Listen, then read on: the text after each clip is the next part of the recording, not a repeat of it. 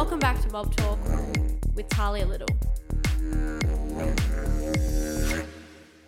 Today, before we start, I'd like to acknowledge the traditional owners on the land in which I'm recording on. And I'm lucky enough to be sitting on Boonwurrung country today. And we've got the lovely Latifa Tee uh, on the Zoom today. So, welcome, Latifa. Thank you, Talia, for having me.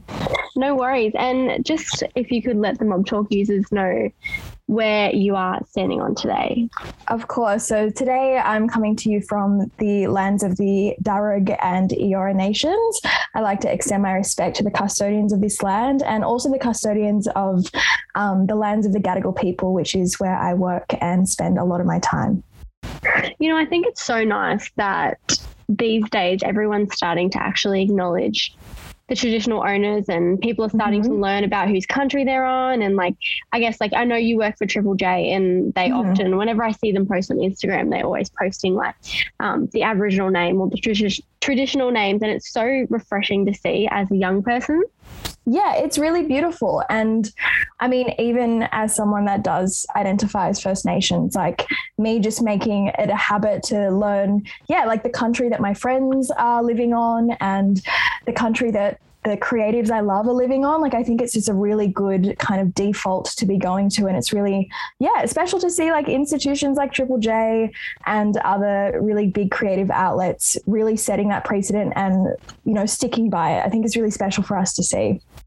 Absolutely. And like music is such a big part of everyone's life. So if we can, and social media, of course, but if yeah. we start making little changes like that, it kind of puts it in people's faces to be like, hey, like, this is the this is the new shit. Like this is what we got to be on. Yeah, exactly. And uh, like it sets the foundation, I think, for when we are ready to have those tougher conversations about, you know, sovereignty and self determination, and even like the recent conversations around Invasion Day. Like once you've made the subtle changes in your language and in your acknowledgements, like in your circles, it's really hard to then be inconsistent and to celebrate something like Invasion Day. So I think it is, yeah, those really subtle linguistic changes that can be incredibly powerful for people. Yeah, and like with Invasion Day coming around just around the corner, literally mm. next week. Yeah. How does that feel for you as someone on a social media platform with a bit of a following? Like, do you feel comfortable speaking about that? Yeah, so a, couple um, of days ago, I, I saw an amazing activist who I think a, a couple times on the podcast you've mentioned Paul Gorry or DJ PGZ. Yeah, I, believe, oh, I love Paul. Yeah, and I believe it's Paul's sister or very close mm-hmm. relative, Nayaka, I believe is her name, and she posted it like just a really poignant but short tweet about the fact that like it's so inappropriate to celebrate our country as is, whether it's on tw- January 26th or any other day, when, you know, we are still living and experiencing the effects of colonialism in such a significant way. And I reposted that on my Instagram story the other day. And just, yeah, just, uh, I do fortunately feel comfortable ab- about speaking on it, but it's just still so wild to me that we have to remind people not to celebrate genocide, especially when, you know, genocide is continuing amongst our mob and Aboriginal children are being stolen at a higher rate now than during, you know, the so-called stolen generations, like that period. It's just, it's really painful to see that these issues are still ongoing, but people just still aren't getting it. We shouldn't have to be having this conversation. You know what I mean? Oh, absolutely. And how do you feel like you can do you feel like there's a way that you manage your well-being when you see people posting about you know australia day i know for myself that it's like this weird thing where it doesn't click in my head for me when i see people posting you know videos and photos of them holding the australian flag i'm like what are you celebrating like yeah. actually what are you celebrating this country that is like built on stolen lands and yeah.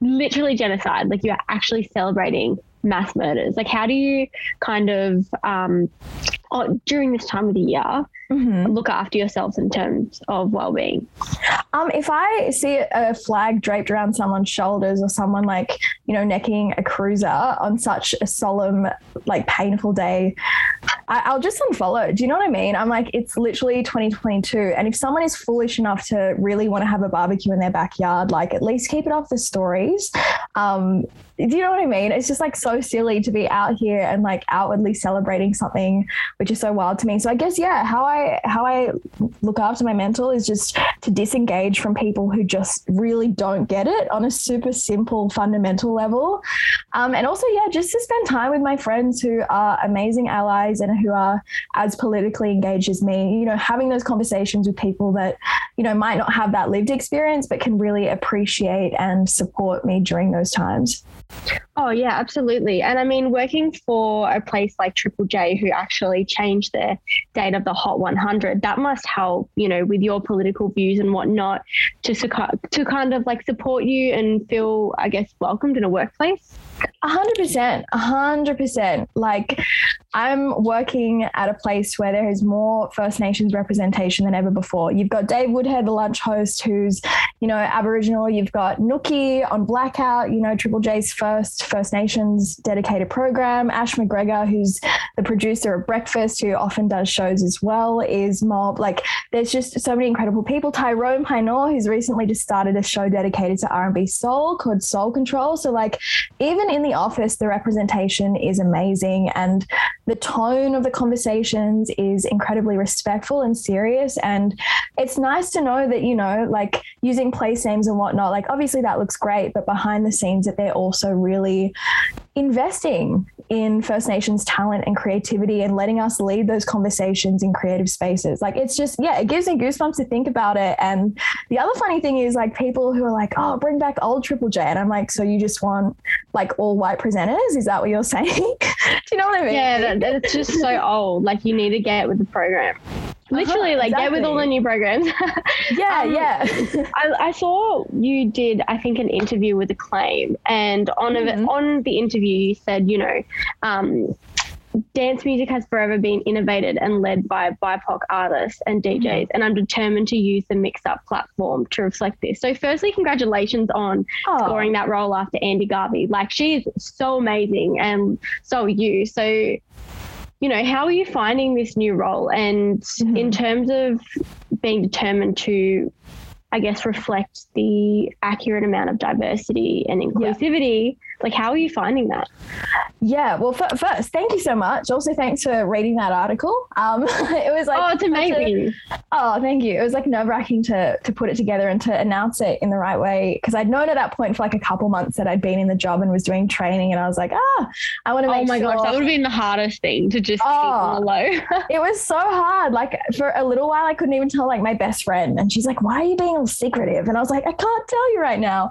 Um, but no, it, it's a really really, really like it's a, truly a privilege to be in this job. And like I said in that interview, like dance music, music generally has been forever innovated by Black artists, by First Nations artists, by queer artists, you know. And I think for a platform like Mix Up, which for people who are not familiar with, Mix Up is a show every Saturday night on Triple J that has four DJ mixes. They're an hour long each. And my job essentially is to present and introduce the DJs, but also to program and select who comes on the show. So that's what Mix Up's all about. It's really not about me, but rather about showing, like showcasing all the amazing talent in the scene. And to me, it only makes sense that I actually reflect the scene accurately. Do you know what I mean? It, it's almost hard for me Absolutely. To, to each week either program someone who is non-male or is femme identifying or to not program someone who is a person of color. Like it's actually more difficult for me to try and look for just all white lineups. And so my oh my gosh, it's like way. who who is like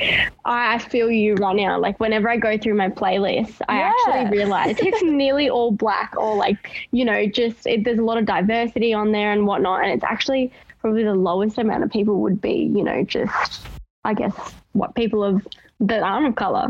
Yeah, literally. Like it's actually hard to ignore the BIPOC talent coming through in our country right now. Like it's so wild. And so, yeah, in that respect, it's really easy. But also, like, I'm not for complacency. And uh, it's just as important for me to walk the walk as much as I talk the talk. So, like, for me, what that also looks like is just like diversity targets, is to make sure when I'm programming and I look at all my artists across like the month, each month, I'm making sure that I've got a certain amount of queer representation and a certain amount of like mob that are represented every year in programming things like that. And Andy did a really good job of keeping tabs on those things. And it's it might sound a bit like oh numbers based but it's like if you can't back yourself up with that sort of data to to prove to yourself even that you care about diversity then it's easy for that stuff to kind of fall into your blind spot if you're not consciously centering diversity. Absolutely. It kind of turns into a thing that's of habit like you're constantly looking for this like new people and showcasing people and having that diverse range of representation throughout every community that needs to be mm-hmm. played and especially on triple j like so many people listen to that so many people listen to that station and you know go on the youtubes and watch the videos and being a young person and wanting to do music or be a dj if you can see it you can be it and those sort of spaces are so important for people of every community to be able to mm-hmm. share literally literally like my first show i remember so i was doing the programming for my first mix up show and I got four incredible mixes um, for that show. Um, I had Moktar on, I had Rakish, Anurag, and Barry. Khan. no, I can't remember the fourth DJ off the top of my head, but they're all amazing. They were all POC. Was so proud of it. And Moktar, um, again, for people who aren't familiar, is um, an amazing DJ and producer who I believe grew up in Euro Sydney, but is now based out in Naarm. Um, but he like really reps his Egyptian heritage super proudly in the music that he creates. And so when he sent me his mix, his mix literally starts off with like the biggest kind of Middle Eastern Egyptian drums on the air. And Moktar for me that night was like my favorite artist. And I was like, am I really going to start out my first ever show on Triple J with these big like Arabic melodies and drums? And I was like, you know what? Heck yeah. Like, Hell yeah. yeah, you know, like let's set the tone. And like even for me growing up in Roselands, which is super close to Lakemba here um, in Southwest Sydney, like it's just a melting pot for Middle Eastern culture. And I was like, this kind of music reminds me of what I was growing up around. And it was just really special to set the tone there. So yeah, it's just like such an amazing platform and job to have. And I really do take that seriously. And I think that's also why from the outset, I've prioritized diversity quite publicly so that, you know, I can be held to account. I think if you're not outwardly demonstrating that commitment to diversity, then people can't call you out on it and you're not welcoming that conversation. So I'm like, absolutely, call me out, put me on to people. I always want to be better and like reflecting um, what's going on in music. So yeah.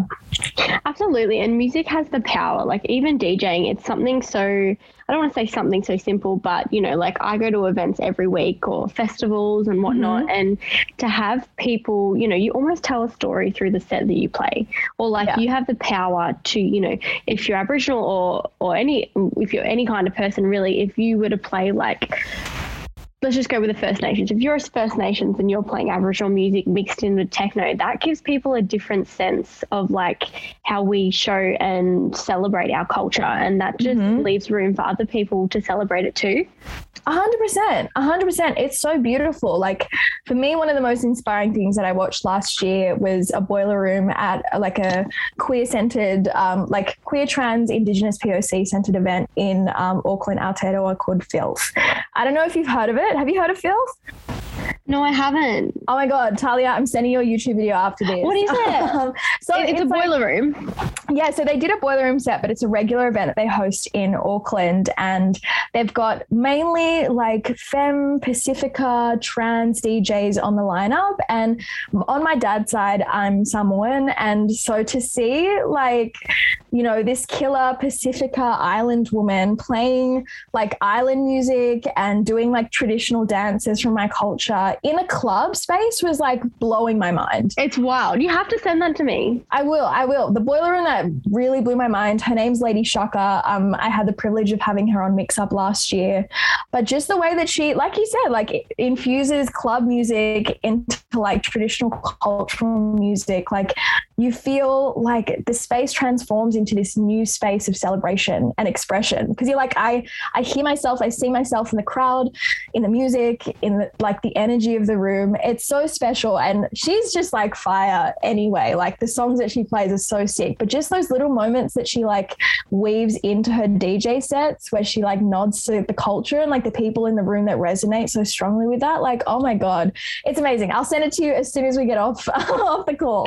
Please do. I know that they were doing a before it got cancelled in Naarm. They were doing a boiler room um, recently, and it was I think, yes, and Paul Yeah. was playing. I think Demilla was meant to play too. Yeah. Like, it was going to be so sick, but then obviously COVID just canceling another music event. I like know. always. I, I've heard that that's being postponed, and I'm yeah. I think that's going to be a really special historic moment. You know, like oh, absolutely. yeah, Talking about music and COVID, you know, I've seen you recently post some stuff about how the scene is just completely suffering. And I see Andy Mm. Garvey and Nina Las Vegas posting about it all the time about how the industry isn't coping and like with singing and dancing band. What even what even is that? like what even is that? How do you how have you seen the industry, I guess, go through COVID and then come out now with all of this turbulence? yeah. That's a, a really great question, and a, a question that would probably take me the two years that it's been since normalcy to answer. Um, my friend Squee for Stacey, um, in an article that we both contributed to on Life Without Andy, said something along the lines of like we're living in a footloose state. And I don't know if you have seen the movie Footloose, but it's literally Yes. like, yeah, this guy goes into the town and there's like this ban on dancing and music, and you're like, what the heck? Like, it's wild the times that we are living in. And the sad thing is, I think we can look to other countries who are doing it a little bit better in terms of supporting the arts and see what they're doing. And then it's such a stark contrast to here, where like only I think today, um, the the 18th of Jan, when we're recording this, um, was there an announcement that the government are putting together money for like event organizers when their events are cancelled, like festivals and things like that. And I'm like, still, that's just not enough, you know. So I think for me, the big part that really confuses me and gets me really angry is just the uncertainty through all of this. You know, it's just devastating to see my friends lose jobs and to invest all this energy into creating safe spaces and celebratory events, all for it to just fall through at the 11th hour. Um, Oh, absolutely. And like it's so bizarre because you'd think that something that is so healing, music and just, you know, the environment and our nature in general, for Yeah. everyone is so healing. It's always at the bottom of the priorities, which is just, it's so bizarre because everyone uses music and, you know, getting out to nature and stuff as a healing prospect. Even like, even those Mhm. people in, you know, high up in parliament, I bet you after their big long day, they go home, pour some really expensive scotch and listen to Beatles. Like, I bet you that's what they're doing. Oh my god, hundred percent. Like music is catharsis, it's community, it's calming, it takes you to places far, far away from like the anxiety of whatever you're experiencing in your real life. And not only that, like the arts is a billion dollar industry. And I remember when I was first um like when we first had restrictions and like all my friends were losing their jobs, like I just out of curiosity looked at like the amount of money that the arts brings into our country in terms of like gross domestic capital versus the sporting industry. And it's very, very close. I think it's like the arts brings in $15 billion and sports brings in like 16, 17 billion dollars, which sure, Are like serious? Billion. Yeah, two billion is like a little bit of money, but like the arts is a billion dollar industry. And for, you know, these people who talk about money and like obviously want our economy to be doing strong, it's just like confusing that we've been left to the wayside. like, what do you That mean? is so much money, and that is nothing. Like that in the comparison of like sport and music. That is yeah. like that's the same. It is, it is. And like, yet sporting matches are allowed to go ahead and cricket matches and things like that. And I also just want to emphasize while we're on this topic that, like, for me, the priority has to remain with like people that are immunocompromised and disabled folk right now. Like, I'm Yeah. more than willing to sacrifice events and live music if it means that we can protect those populations. But obviously, like, with everything that went down last week with Hillsong and like the double standards between. What was how- that? I'm so confused. I was oh like, my god! I saw you post about it, but I was confused. So is it Scott Morrison allowed? So singing, dancing's banned, but Hillsong's allowed to go on. Yeah. So essentially, what happened is like in New South Wales, um, there have been a bunch of snap restrictions that have come into place banning singing and dancing. And at first, it was just indoors, which meant that like a bunch of different outdoor music festivals could still go ahead. Like, for example, Grapevine Gathering, which I Yeah. believe is still going ahead in Victoria. But um, they, in New South Wales were told like, yep, it's fine. It's outdoors. It's in the Yarra Valley. Like it's all cool, COVID compliant. They were working with the government tirelessly, tirelessly to like make sure it was safe. And they were halfway through bumping in the stage and everything. And all of a sudden the government was like, mm, no, Nope. Are you serious? And, yeah. And what's bizarre to me then is what happened was a couple of days later, um, Hillsong through like essentially they they refused to admit it was a music festival. If you look at the videos, they're dancing to DJ Snake turned down for what? So obviously, obviously, that's not Jesus music. Um, but yeah, they came together and they had a bunch of live music and DJs and dancing, and they posted about it all over their Instagram. So us as the music industry in New South Wales are like, babes, what's going on? Like, excuse me? And apparently, what happened is they had enough rapid tests for like everyone and their dog to get it. So at least they were being somewhat COVID safe about it. But it's like when one festival has just been shut down, meaning like about $5 million lost to the local economy and thousands of jobs lost versus Hillsong being allowed to go ahead, it's just like we are banging our heads against a wall for some sort of consistency. What is going on? Why do you think that was allowed to go ahead? Do you think it's religious purposes or do you think it's just like the views of the people in charge? Like, what is your view? I'm not going to say too much because I don't want to get in trouble, but I just I think what it really comes down to what stings is just a lack of any consultation with the music industry. Because the thing is like so it's leaving you guys out to be people who are at the front like at the front foot of helping with these decisions. Yeah, absolutely. And it's like we can work together on creative solutions that keep our events and our patrons relatively safe. The fact that like Hillsong were able to source so many rapid tests, like why couldn't we at our music festivals, at our club nights, have the same access to those rapid tests to protect our patrons and stuff? Like I I'm not necessarily against events and things going ahead so long as they are as COVID safe as possible and again respectful of our immunocompromised and disabled communities. But like we've just been left out of the forward, isn't it? Yeah, we've just been left out of the conversation. I'm like, babe, just talk to me. Like, come on, just talk to me. Like, literally, it's just yeah, that's what stings. And like, there are some really smart people in the industry who have been working in events and everything through these last two years. And it's like, if you just asked, we'd be able to come up with something more creative. I mean, literally, even just among my friends in the DMs, we're coming up with more creative solutions that like balances all the factors at play right now that don't eventuate in like no singing, no dancing. Like, are you kidding? That is the dumbest thing. That is actually that that like phrase, no singing and dancing, is the dumbest thing possible. Honestly, like, what even what even is that? I don't know. That's my. I freaking don't know. I. Uh, it's it's just mind boggling to me. And look, I'm still really lucky and in the position where I've got a couple of interstate gigs going on, um, where I've still got some work, but you know. Yeah, aren't you coming to Victoria? I am. I am. Um, that is really so exciting. Yeah, it is exciting for me, but I'm just like far out for all my other mates who are playing club gigs and bar gigs in New South Wales and have now lost like big amounts of income. I'm like far out, man. It's just, it's just, yeah, it's sad to see, and it's been for so long as well. Like different if we were a couple months into to Miss Rona, you know, running rampant through our streets. But like it's been a couple years now. Like we're just exhausted. Like literally, I had a chat with one of my friends at the pub the other day, and he's like, you know what? I'm gonna give up music and just become a tomato farmer. Like, babes, we are desperate. literally, like that's what it's turning out to be. Everyone's going into the nurseries now, and going, just give me a job honestly give me anything.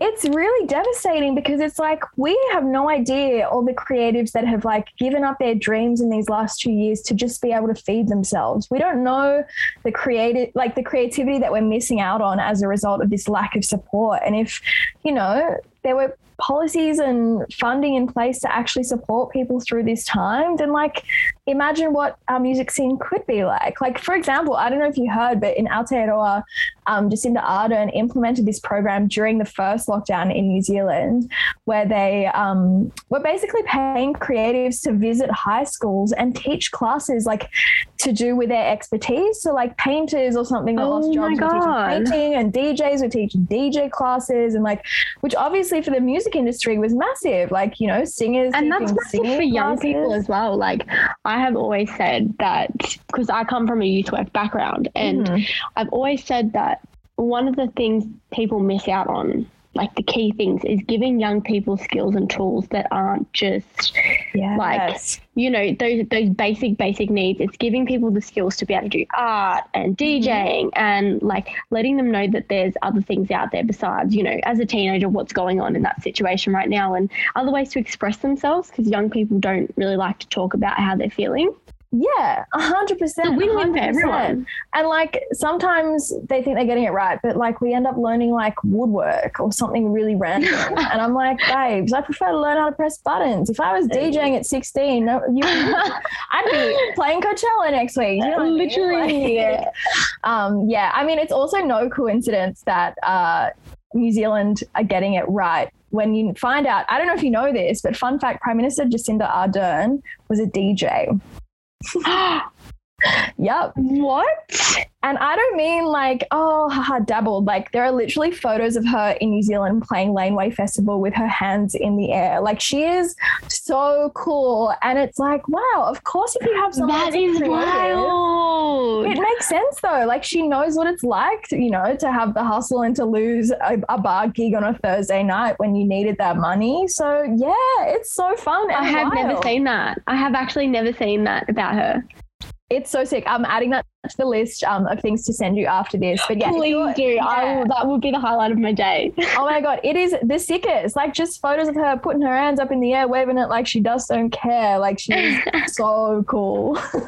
And I mean, speaking of pressing buttons, I probably should have started the start of Mob Talk like about this. But can you please just tell me a bit about yourself? Like, I know a bit about you, but for the people that are Mhm. listening, who is Latifa Tee? Like, what are you up to? How did you start this big music journey? I actually know a little. okay. I've seen a couple of videos of you know you being a youngster on was it Australian Idol?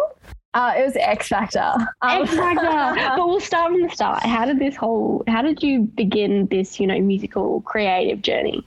Yeah, great question. Who is Latifa Tee? Who is she? Um, if you find out, let me know. No, um, wow. Okay, where to begin? I mean, as a kid, I was always like super, super creative, and my dad, growing up, was a DJ and played vinyl around the house. So I've always Oh grown my up god. yeah, I've always grown up around music and DJing. Like literally the day that I came home from hospital, like three days of being alive, the first thing my dad did was put on like Tupac Shakur's like All Eyez on Me record at full volume. And it was only after they stopped playing the record that they were like, oh my God, like this baby's got ears. Like, was that too loud? Um, so like literally from the day that I was born, music has always driven and directed my life. And I feel really grateful to have had that clear sense of direction from super young. And the way I think my love of music started was like I was a dancer. So for 17 years of my life, I was on stage dancing and like, you know, learning how to express myself to music. And then when I was around 14, 15, as you just kind of alluded to, I got like scouted super randomly. Couldn't sing at this stage, by the way, but uh, got scouted for X Factor. And then that's a whirlwind story. That's that's one for you know volume two of this uh, podcast episode. But Wait, um, so you got scouted? yeah, you so I was Oh like doing some singing lessons at the time, but I was mainly a dancer at that age, and like was in in this like dance crew that was organized and put together by like the same people that put like Justice Crew and managed them together. So it was like this creative agency, I guess. And then um, started doing singing lessons was super bad, and I'm saying that honestly. I'm not a person that's fake humble. I'm saying I was so bad at singing, um, but doing a few lessons here and there, and then the creative agency, I guess, got hit up by X Factor to put some groups together, and they were like, "Oh yeah, she can dance, and like we'll make her lip sync or something if she can't sing," and then all kind of went from there. And I, when I say that, the time between me getting contacted and me being on a stage in front of thousands of people was a week. Like You're joking. insane. I'm not joking. And the video that you're probably referring to, like on my Instagram, like I auditioned um, in a group called Straight Up with three boys, and we look like besties, but we had only known each other for like five days. And I'm not kidding. No, Like, you literally look like you've known these. I was. That was one of my. Like, I was literally sitting there going, "She's known them for her whole life." It seems like, it, hey, but no. Yeah. No, we had met each other five days before. Again, because we got recruited like all through Facebook at the time. Throwback to Facebook being a thing. Um, but um, yeah, like one of them, Liam, was from Naarm, Melbourne. Another from Boorloo Perth. Like we literally all get got flown into Sydney and went through this like intensive, like freaking Disney kids like rehearsal level kind of thing. And then five days later was on like you know a national TV program getting recorded, being like bestie besties, crazy. Did you find that hard? Like, did you feel like you were almost acting in a part of your life at that stage? Like, Oh yeah, a little bit. on stage, like with these people who you didn't know, but acting like you were best friends? I mean, I guess by that point, like we were all getting along, but um, I was feeling like a bit of an actor in terms of singing. Like I was not a confident singer, and I think even like today in my life, I'm still a little bit shy about that. And hopefully, the artistry is something I'm going to work on a lot more this year. But um, was yeah, it was a bit of acting, but I think the benefit was I'd grown up literally on stage dancing my whole life, so I knew how to like perform and trick them all, and I did, I guess. But your singing was good. Like, oh, thank you. you referring to that of like, no, but when you're 15, I was like, when I was watching, I was like, damn, this girl can sing at 15. I think that's a, it's a combination of confidence though. Like if I was doing those Yeah. and like step touching, I think it would have been like, oh, she's sweet.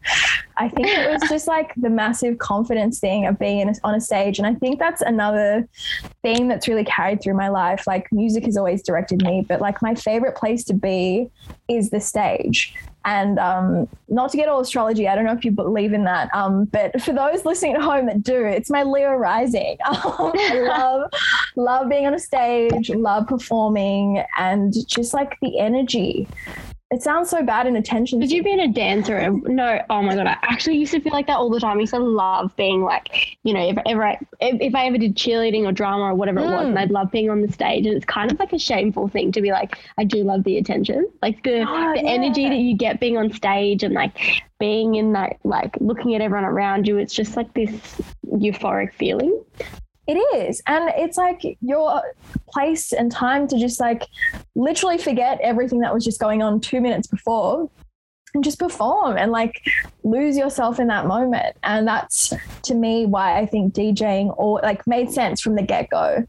Um, yeah, I've been DJing now for like three years and I'd say that like my DJing, sorry, I'm going to burp. You can cut this bit out.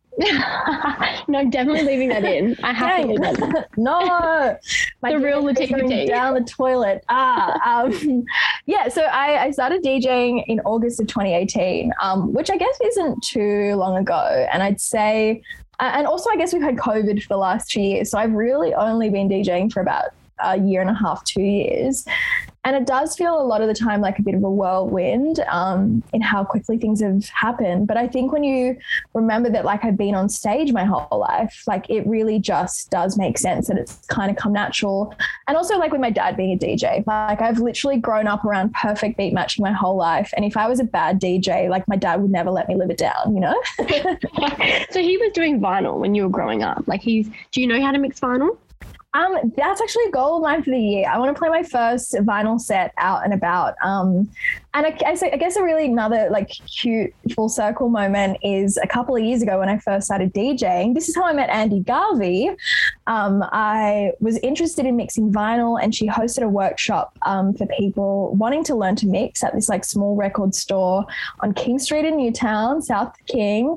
And um, that was like the first time that I was properly like learning how to mix on vinyl. And that's how I met Andy.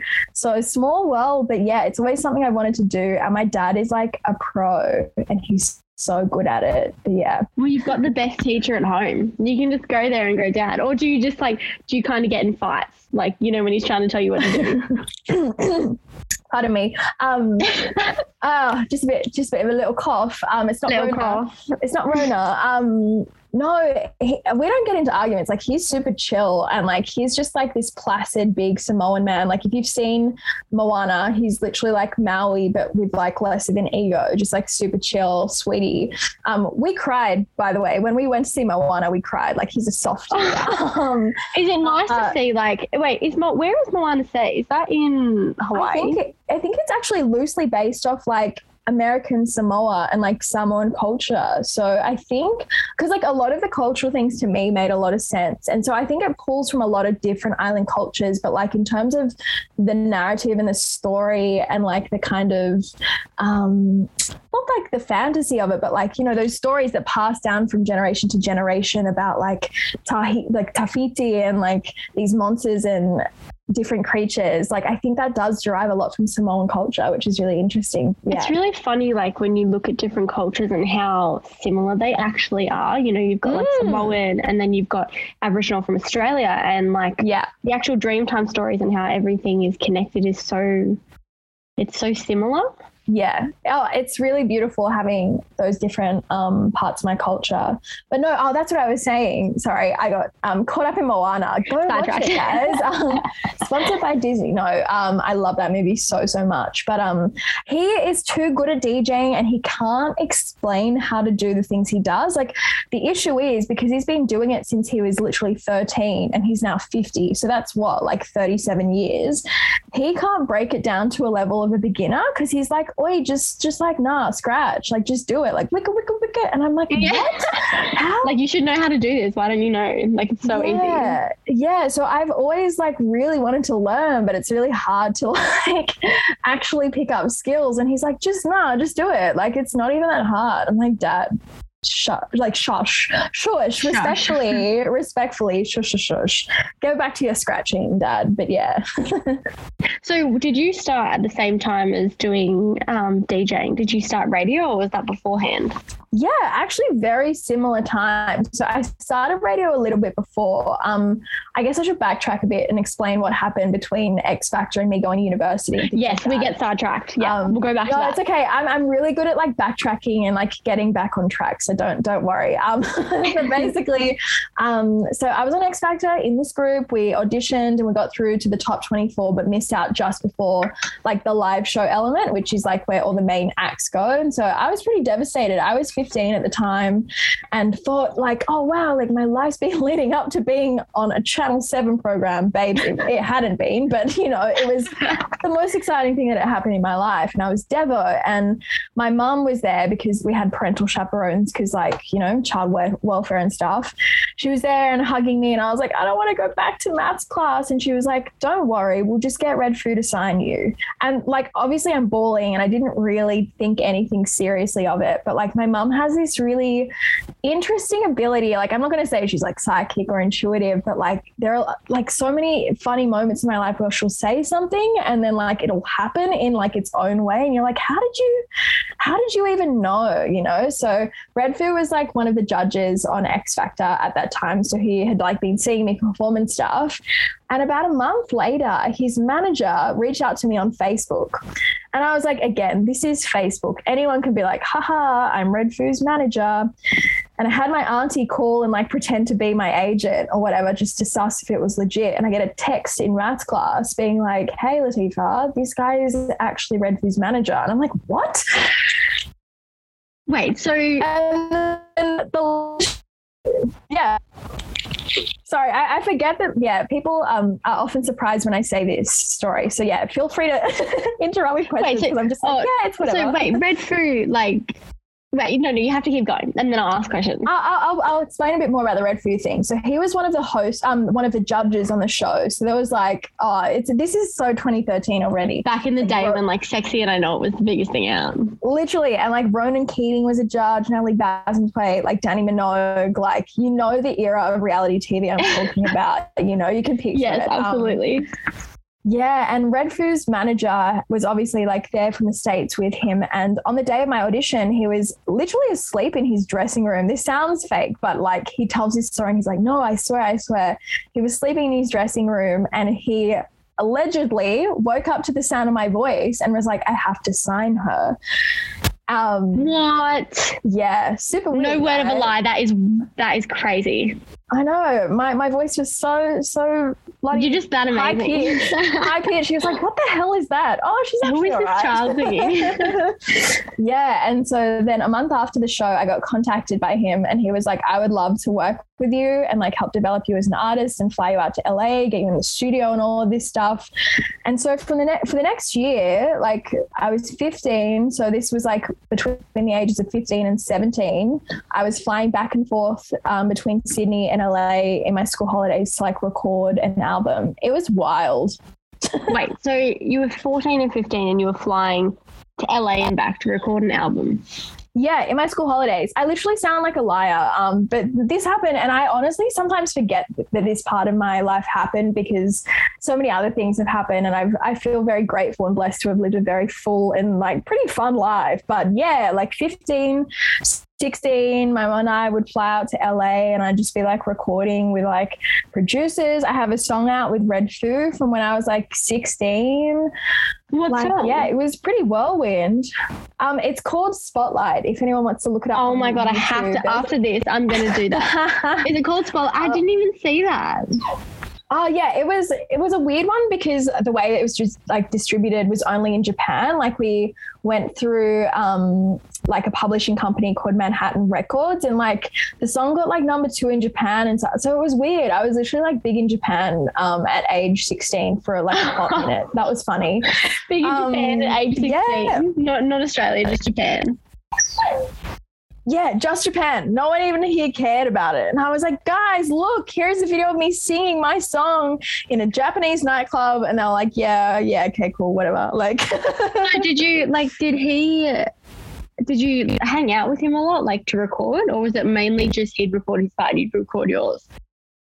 A little bit of both. Like, um, that song we recorded separately, like our own parts and stuff. But I did manage to spend time at his house, which, by the way, is like exactly how you'd imagine it.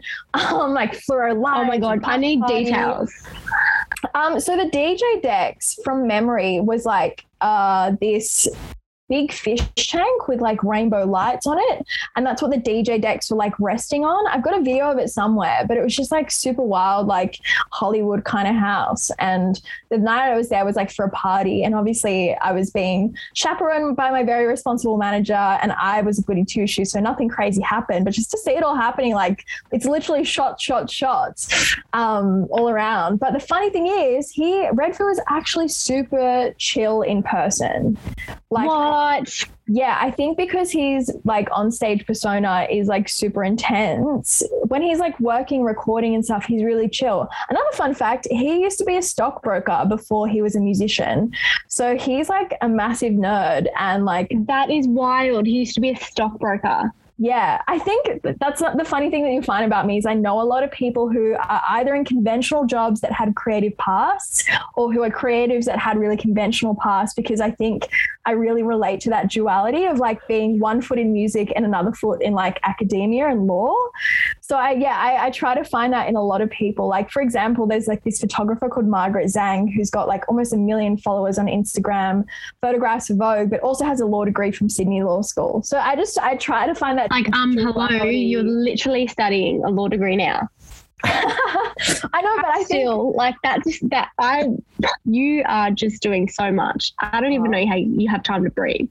Oh, uh, I, I try to find the time, but I think that's why I really look for, yeah, I mean, it comes down to representation in all forms. And for me, knowing that there are other people that, you know, can study these degrees and also be creative and like do it all is really inspiring to me. And I try to, to find that in as many people as possible. Like you'd be surprised. I think I know about like three to four different DJs who also have law degrees. And I'm like, what is going on? Like, I love that we studied this serious, serious degree and then was like, mm, nah, I want to press buttons instead.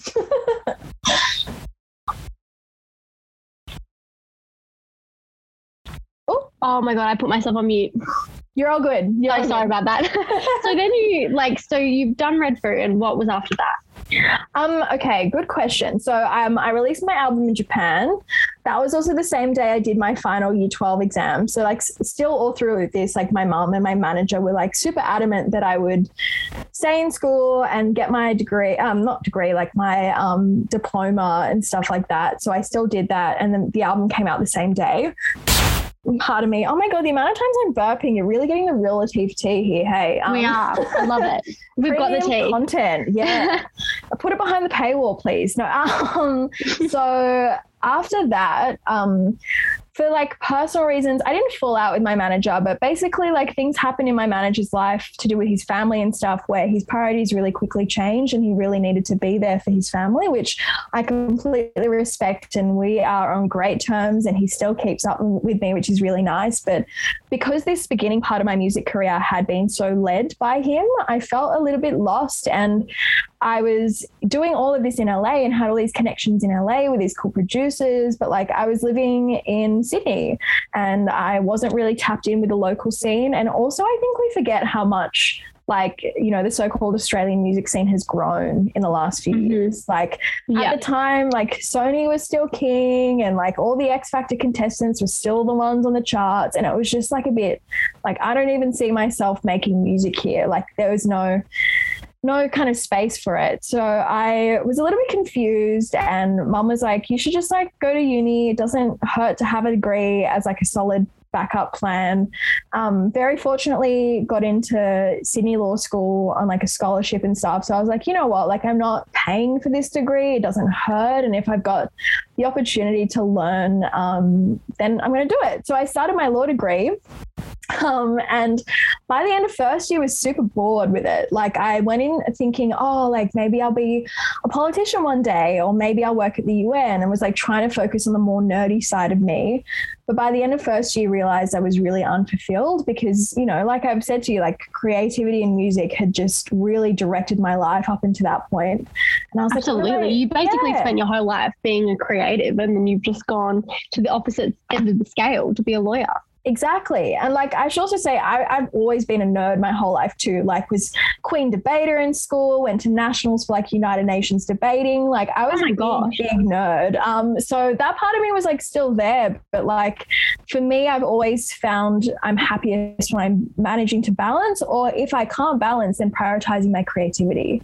So I felt really lost. I was like, I don't want to do this law thing. Also, you realize that like political institutions are not it. And like the way party politics and all that work, I was like, wow, like it really ripped the rose tinted glasses off my face because I love like, you know, speaking my mind and working on. And you just can't do that with politics as well. Like no. it's a whole different ballgame no, like when the system's broken, it's like, what can you do within that system? So I was really disheartened by the end of first year and was like, well, right, I need to fix this because this is not it. And my mum wouldn't let me drop out at that point. And I was like, mm. please. And she said no. And I said, fine. Um, so I was looking for something creative to do. And a friend of mine at the time was like, hey, our uni has a radio station. Why don't we start a show? So I started doing a weekly radio show that absolutely no one listened to aside from my grandma. Shout out Rhonda. Um, oh my God, Rhonda. Such a she's listened to every radio show I've ever done. Um, God bless my grandmother. But um, started she's like the number weekly. one top viewer. 100%, 100%. Biggest fan, only has an Instagram account to follow me. Like, we stand Rhonda. She's my queen. Um, but uh, yeah, so just like started this weekly thing. And I was like, wow, it's just cool putting music together and talking about it because like as you can already gauge by this podcast episode i just love talking and it's combining like the two things i love music and me talking. and you too me yeah. and you two things like i am the exact same it's so fun and i'm like and getting to talk about music like that's a new kind of passion level unlocked mm-hmm. i'm like damn this is cool and like to do it even when no one was listening but just to chat with my friend about music each week was really great and then again i was at the library at uni um, so that was so that would have been around like april 2018 and i was like this is cool like i get to put together 10 songs a week and talk about them fun. And then um, by august 2018 sorry backtracking a bit, June 2018, I was sitting in the library, supposed to be studying, but over it, and was scrolling on Facebook and came across an ad for Your Shot. I don't know if you've heard of it, but it's basically a DJ competition. They haven't run for the last few years, but like oh it's Oh my gosh, yes, I actually have seen that. You've heard it? It's They like train people up and then they you have to Yeah. perform and then yeah, okay, yeah, I have heard of that. Yeah. Yeah, so I was scrolling about it and I heard, and it's like, what is this competition? They pick like 100 people from New South Wales, they train them for free. I think you have to pay like an admin fee of a 100 bucks. And I was like, honestly, like that's pretty cheap for like six weeks of lessons and all of this and connections. Oh, and absolutely. networking and stuff. Pardon me. Oh my God, another burp. Paywall babes. Um, It's just a part of you. It's just a part of you now. it is. I'm a burper. I can't hide it. Um, but yeah, I was scrolling on Facebook like, oh, this law degree is boring. Um, and came across your shot and was like, why not? I'm just going to sign up. And so I did. And I guess you could say the rest is history. Like I just, I went along, I did my little audition interview, got into the cohort, did my little lessons. My dad very kindly like helped and taught me to scratch a little bit um, for the performance. And yeah, the rest is history. Like from there, within a month, I did my first like club DJ set at Ivy, which is like a pretty big club here um, in Eora. And like, yeah, that really launched my career as a DJ. And it, yeah, from that, just like really catapulted it in a way that I just didn't think it would. Do you ever find it hard to put music together in terms of like when you're doing radio or a DJ set? Like, you ever struggling for trying to find new music, or do you feel like that just comes naturally to you, or you have the resources? I think the struggle is the opposite. It's like trying to cull the music, right? Or like True. curate it perfectly. Like I have so much music in my library on Apple Music and SoundCloud and wherever I listen. So I'm always, of course, like looking and searching for new music because I don't want to just be complacent. And there's so much still to discover, which is so exciting for me. But like, I think that's the hard part is like far out, like what's the perfect song to start my show on? Or like, what's the perfect song for this playlist that then goes after this song, that then goes after this song to take you through that emotion. So I guess for me, the challenge is more curation rather than sourcing. But yeah, it's hard to keep across everything. And when you're like cur- curating a show on Triple J or, you know, where you used to work, Yeah. do you feel like you're constantly trying to take people through a story or is it just more of a random selection? Um, I mean, it depends. I think the beautiful thing about Mix Up, my show on Triple J, is that like the storytelling is left to the artists and the DJs that I invite on, and it's just like their space to creatively express themselves. And I did a DJ set for Mix Up in 2019 as a guest on Andy's show, and for me, it was like one of the first times as a DJ that I didn't have to perform to a music brief or play certain songs to cr- like please the crowd. I could just do my thing. And I remember getting that email from Andy. I was like, "Hey, is there any sort of music that I should play, or do you want like clean songs or whatever?" And she was like, "No, do your thing." And I was like, "Whoa, I've never felt that power within my DJing before, my artistry in that sense." All creative rights are on you.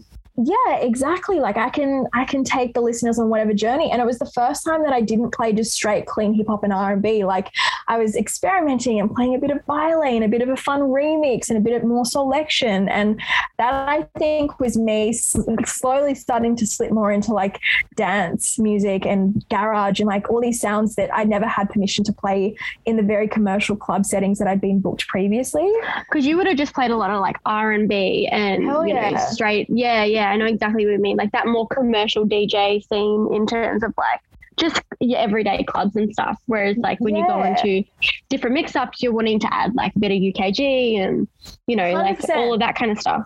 Talia gets it. Talia gets Talia it. does get it. Yeah, Talia's on money. like, it was really cool to start out more on the commercial club route because it meant my name got out there and I was playing on some pretty big stages with some artists that I really did admire. Um, but yeah, I guess Um, hello, DJ. Like ASAP Ferg. How that? How did that happen? I'm Oh, just so was- confused. That was incredibly cool and super random. Um, so my friend who I believe worked at Sony at the time um, was putting together this very, very last minute party in a place in Surry Hills called Butter, which is like a fried chicken place in Sydney. It's kind of it's like its own institution. They've got a couple locations, but the one in Surry Hills is the one where like all the cool parties and stuff used to happen, especially around like, you know, 2019, 2020. Like Tyga came through one night and then this night ASAP Ferg, like we were putting them on for you know a night of fried chicken and champagne and like just vibes. So and random. stuff. So random. And again, oh, so many random parts of my career have happened through Facebook. But my my friend Sam messaged me on Facebook and was like, "Hey, what are you doing tonight?" It was a Thursday, and I think I was probably like studying or something. And I was like, "Oh, like I think I had exams at the time. Yeah, I had exams, and so I was studying, and I was like, "Oh, I'm free." I'm just gonna do anything to get out of these exams. literally, literally. Um, I was like, oh yeah, I'm free. I'm not doing anything. What's up? And um, Sam was like, hey, so we're hosting ASAP Burger Butter. Do you want to come play? So me and my friend Naomi, who's now based in Naarm and goes by the name Crybaby, we basically went back to back um, for like a couple hours, and ASAP Ferg rolled through.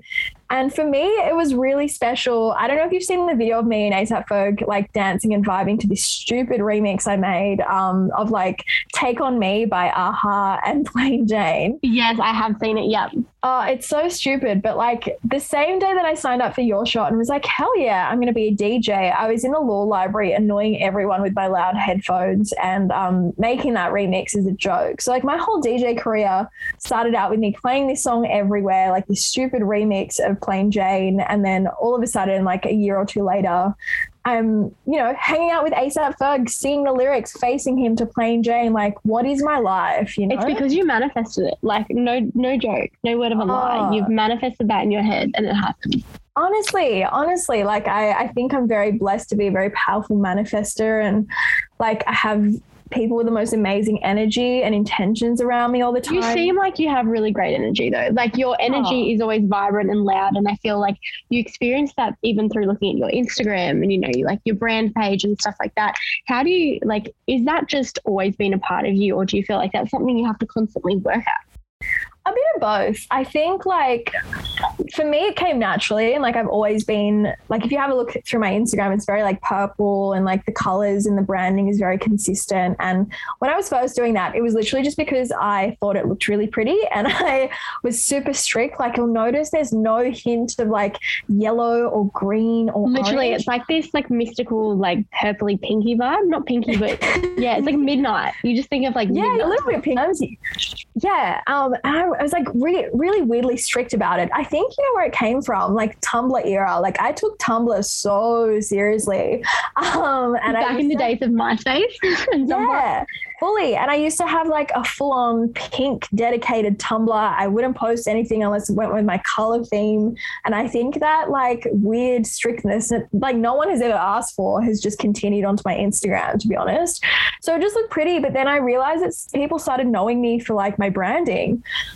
Which is really Literally, surprising. it, it really shows when you look at your page. Like you almost get a visual, like a sense of who you are, like through colors. Yeah, which is like really cool. And I didn't notice it until my agent signed me. And he's got some like really amazing femme talent on his roster. So, you know, purely out of curiosity, I was like, what kind of differentiates me from the other DJs on your roster? And he said to me, your branding. Like you have this really strong digital sense of who you are and your ability to communicate that to other people, even just through Instagram, is like something that he really found powerful. And I was like, damn, okay, I'll just keep filtering purple then. yeah, literally. It's like you use your authentic self, and that's how you sell yourself. yeah. And like I know that social media is weird, but I think so many beautiful things have come from it. Like like we were just saying before we started recording this pod, like just the ability to connect with people, especially during such a jarring and fragmented time in the creative scene, is just like really special. And I don't know, yeah, I think it's just like important not to take it too seriously. And even though I take my purple very seriously, like it's all a bit of fun and it just looks pretty. And I'm like, yay, my, my brain's happy.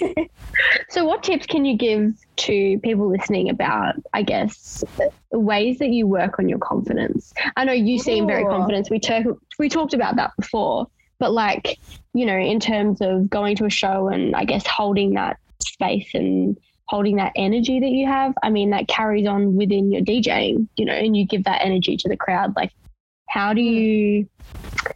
What are some ways that you keep your confidence up? That's a great question. Um, I think for people who are just starting out performing, it, oh, I don't know. This is a double edged sword because, like, I, I was about to say, oh, get your friends and family to come through and support. But, like, the most nervous I am is when my friends and family are in the crowd because I actually care about what they think. And I'm like, oh, it's a bunch of strangers. Like, I don't care um, if it's like people I don't know. So I'm going to scrap that immediately.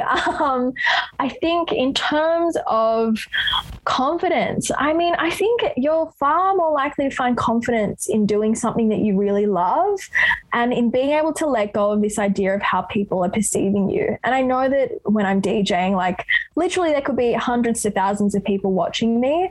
But at the end of the day, I know that what I do is what I love more than anything. So, like, if someone's going to snicker at me or laugh or be like, what was that transition? Like, thanks, house bro, no one asked. But if someone's going to do that, like, I, I don't care because I'm like, I'm literally getting paid to press buttons and listen to music and dance. And I think that's what makes me really confident is putting myself in a really happy place. So yeah, that's that's honestly my tip to people. Like you'll find confidence doing what you love and being really great at what you do and backing yourself wholeheartedly. So just find that thing that really I don't know, that makes you excited and gives you excited butterflies and that fire and that passion in your belly and just go for it. And who cares what people think? Like, I, I say this as if I don't care. Obviously, I do, but like, I mean, you have um, your good days and your bad days. And I think that backing, I think it comes with age and maturity and finding out what you really like. And then once yeah. you back yourself, you kind of go, well, I don't give I don't give a fuck what you think. Do you know what I mean? Like, yeah, this is me and this is what I'm going to do because I love it. And those people in the crowd that are saying stupid things, like you don't, you don't know how to, you're literally paying to see me. Like, yeah, yeah, yeah, literally. It's like so funny. I just laugh at them. Um, But yeah, I, I, don't know. That's that's one, I guess one tip for confidence. Like I think also because DJing is ex- more accessible than ever before, which I'm all about. Like if uh, someone ever reaches out to me and asks for DJ tips or wants a hint or two, or wants to like ask me a couple questions, like I'm always willing to give that uh, like response because I know how much it meant to me when I was coming up and people were there and willing to offer that knowledge. But at the same time, I think you just got to think about why you want to DJ. Do you know what I mean? Like, if you really love DJing because you love music and you love like being in a party space and like being with people that are just having the most fun, then you're going to be a lot more confident doing that rather than if you're doing it for other reasons. And I'm not saying that people are doing it for the wrong reasons. I just think that, like, if you're doing it because you really love it, it's going to be um, a lot easier for you to feel confident in that space because you're like, you know why you're doing it and it comes from a really sincere and passionate place. Oh, absolutely. Yeah. So, what are your top five songs at the moment? I saw you posted about TK. Is it TKA? No, FKA Twigs. Oh yeah, album. her song with Jorja Smith. Oh my god, I it absolutely is. love it. Like that's so good. That album takes you on a ride. Oh, it does. It does. Okay. Um, I'm literally pulling out my playlist right now. Um, my number one song for the year so far is um, "Happiness" by Alexis Jordan. I've decided. Oh, stop it! I've decided. That is like my favorite song of all time. Literally, right? And so there's this like DJ in Folamour um, in France who, in his boiler room set, like made it. Love Folamour. Like, yeah, you okay. Who everybody loves Folamour, right? But in that boiler room set, he made a point of playing ABBA's "Gimme Gimme Gimme," and that became his like signature song. And everywhere he played, you're like, gimme. And I'm trying to happiness by Alexis Jordan, my equivalent of Folamour's gimme, gimme, gimme. Um, and people are like, oh, I hope she plays it. So yeah, that's my number one song. I saw Folamour at Pitch Music and Arts like, um, two years ago. It was so Did good. you? It was like, yeah. yeah that was the last club gig I went to with my best friend Irene just before lockdown. And I'm so glad I saw it. Like it was just pure joy on that dance floor. Truly. Pure happiness. Yeah. Oh, truly. Okay. Um, songs I'm loving right now. I love Tears in the Club by FKA Twigs and The Weeknd. That whole mm-hmm. album, like you just said, is just like so good. I also even like the first song on the album, Ride the Dragon, like that switch up is super cool. But I'm going to say Tears in the Club is my number two pick. Oh my God, I take this so seriously. Um, it's because it feels serious. Like it's such a, and I guess like even if you look back to your playlist like three years ago and you look at the songs, it's really a representation of what you were going through. Yeah. And I want to listen back to this and be like, damn, I remember those songs and where I was in that time in my life. Um, the other, okay, third song is the Muramasa remix of Polite by Erika de Casier. Um, oh my god, that's really funny you say that. I literally like two weeks ago, two or three weeks ago, I found that song in general, and then I found the Muramasa remix, and I was just. Yes, it's so good. I love that song so so much. Um, the fourth song is "Woman" by Harry Styles.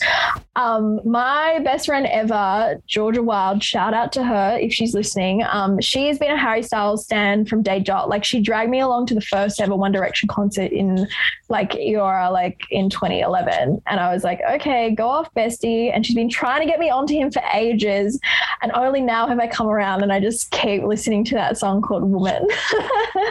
I haven't listened to it. I'll have to give it a go. Uh, it's pretty fun. I'm like any song called "Woman" um, tends to be a favorite of mine, Mm-hmm. so I love that. And um, I'm gonna say "Concrete" by Orion Sun is number five. Have you heard of Orion Sun before? No, I haven't. She's awesome. Like she's super super cool. Like she's got some other really cool songs like Nikit Mapa or something like that, which is like "Don't Leave Me." Um, You'll have to send it. Add it to the list of things that you send. Okay, I'm also typing a list of these things and I will send them all to you. But um, yeah, it's this song called Concrete and it's just like really soft. It's the kind of song you want to listen to on like a Sunday morning. Super sweet. Um, and also she's like a queer artist and it sounds so simple, but just like hearing like she, her pronouns sung by a femme artist is just like so nice to hear. Just to like, oh, like I resonate with that. Or just to like hear that in music is really sweet. Who is your if if you could say one someone you've looked up to or an idol in your life, who would it be? Oh, my mum. 100% my mum. Oh, that's so beautiful. That's really humbling. Yeah, it's it's totally my mom. Like my mom comes from really humble beginnings. My whole family really like my mom and dad, you know, didn't come from much and just their work ethic and the amount that they've dedicated and sacrificed to, to have to allow like my brother and I to have a good life is just really amazing. It's something I don't really talk about and I think because I've lived an incredibly privileged life, people often assume I come from privilege, but no, it's I come from like the blood, sweat and tears of my parents and That's probably why you're so driven, though. Like that's your work ethic comes all from that. Honestly, yeah, because just to see how much they've achieved in their life and how much they've, you know, opened up the world for my brother and I is just so inspiring. I really want to keep doing that for them and for my future kids and all of that. So my mom, like she's super cool. She was a makeup artist when I was growing up. Then she designed and was like the uh, what's I don't I don't know any building terminology. She doesn't have an architecture degree, but she just decided one day she was going to draw up plans, and she did, and was the owner builder and directed the building of our house, which is like Oh my gosh. right, so cool. And now she's a primary school teacher. Like she's living, breathing testament that anything You can be anything. Hundred percent. So she is my inspiration through and through. Well, thank you so much, Latifa, for coming on today. It's been amazing, and I'm sure we'll have a volume two of this podcast very soon. I'll be Oh, wanting to hear about more of your stories. Oh, oh my goodness. Thank you so much, Charlie, for having me on and having a good yarn. Really um feel so privileged to be on here. So many amazing guests have Stop it. That's so humbling. Oh, I, I really mean it. And um, your questions are great. It's really nice that um, people read stuff that I write sometimes. Oh no, I love it. I always do a little bit of a like a, a scout when I'm um, interviewing someone and try and find out little cool bits and pieces of what they've said. And you know, it's really cool that you've been able to do that as well. oh, I feel so lucky. But no, I love how you for having me your. I love how your humor and your humbleness shows through your um, articles and stuff. Though, like you really get a sense of who you are. It's like your Instagram, like you know, with the colors and stuff. You, everyone gets the vibe of your energy. Oh, that that's, really shows through because it's oh, so authentic. that really means the world. Like I think people, especially because social media is so prominent in how we express our creativity and stuff. Like people can really easily get ideas about who they think you are that suit them, and just yeah, for you to say that after like you know an hour, an hour long good yarn about just like life and how I've gotten to the point I am, like that means more than you know. So thank you so much for saying that. Oh, big love. I'm sure we could sit here and talk for days, and I'm sure Oh, we will could. also, I just want to interview you and like you know pick your brain and like hear about all um, Oh, the any day, amazing things that you're Any gonna do. Ah, absolutely. Well, yeah, I'm um, actually starting radio soon. yes, yes. If you have any questions, um, any, t- I'm like, oh, I don't know what advice I'd give you, but if you've got any questions, Oh, like, absolutely. I'll be hitting you up. I feel like we have the same kind of music taste as well. So Oh yeah. hitting you up. Trust me. Oh, absolutely. And I'll send you all those things that I mentioned. Literally. And it's like, because I interviewed Paul, who's now become like one of my really good friends. And it's like, everyone I Mhm. interview, I become like, I'm like, harass them. I'm like, what are you doing? This is so cool. Love your new projects. Oh, that's the coolest thing. Hey, like even through radio, like so many artists that I played on the show end up becoming my good friends because they just appreciate it. And you come from like such a similar place. And I'm like, it's all love, you know? It's so nice. All loving this scene. Yeah, hell yeah. Awesome. Well, thank you so much for coming on. And everyone that's listening, I hope you have enjoyed this episode. Thank you so much, Talia. Appreciate it. No worries. Bye, sis. Bye. Thanks everyone for joining us on Mob Talk this week. If you like this podcast, please share it with your friends and don't forget to chuck us a follow on Instagram. And we'll see you all for another yarn soon.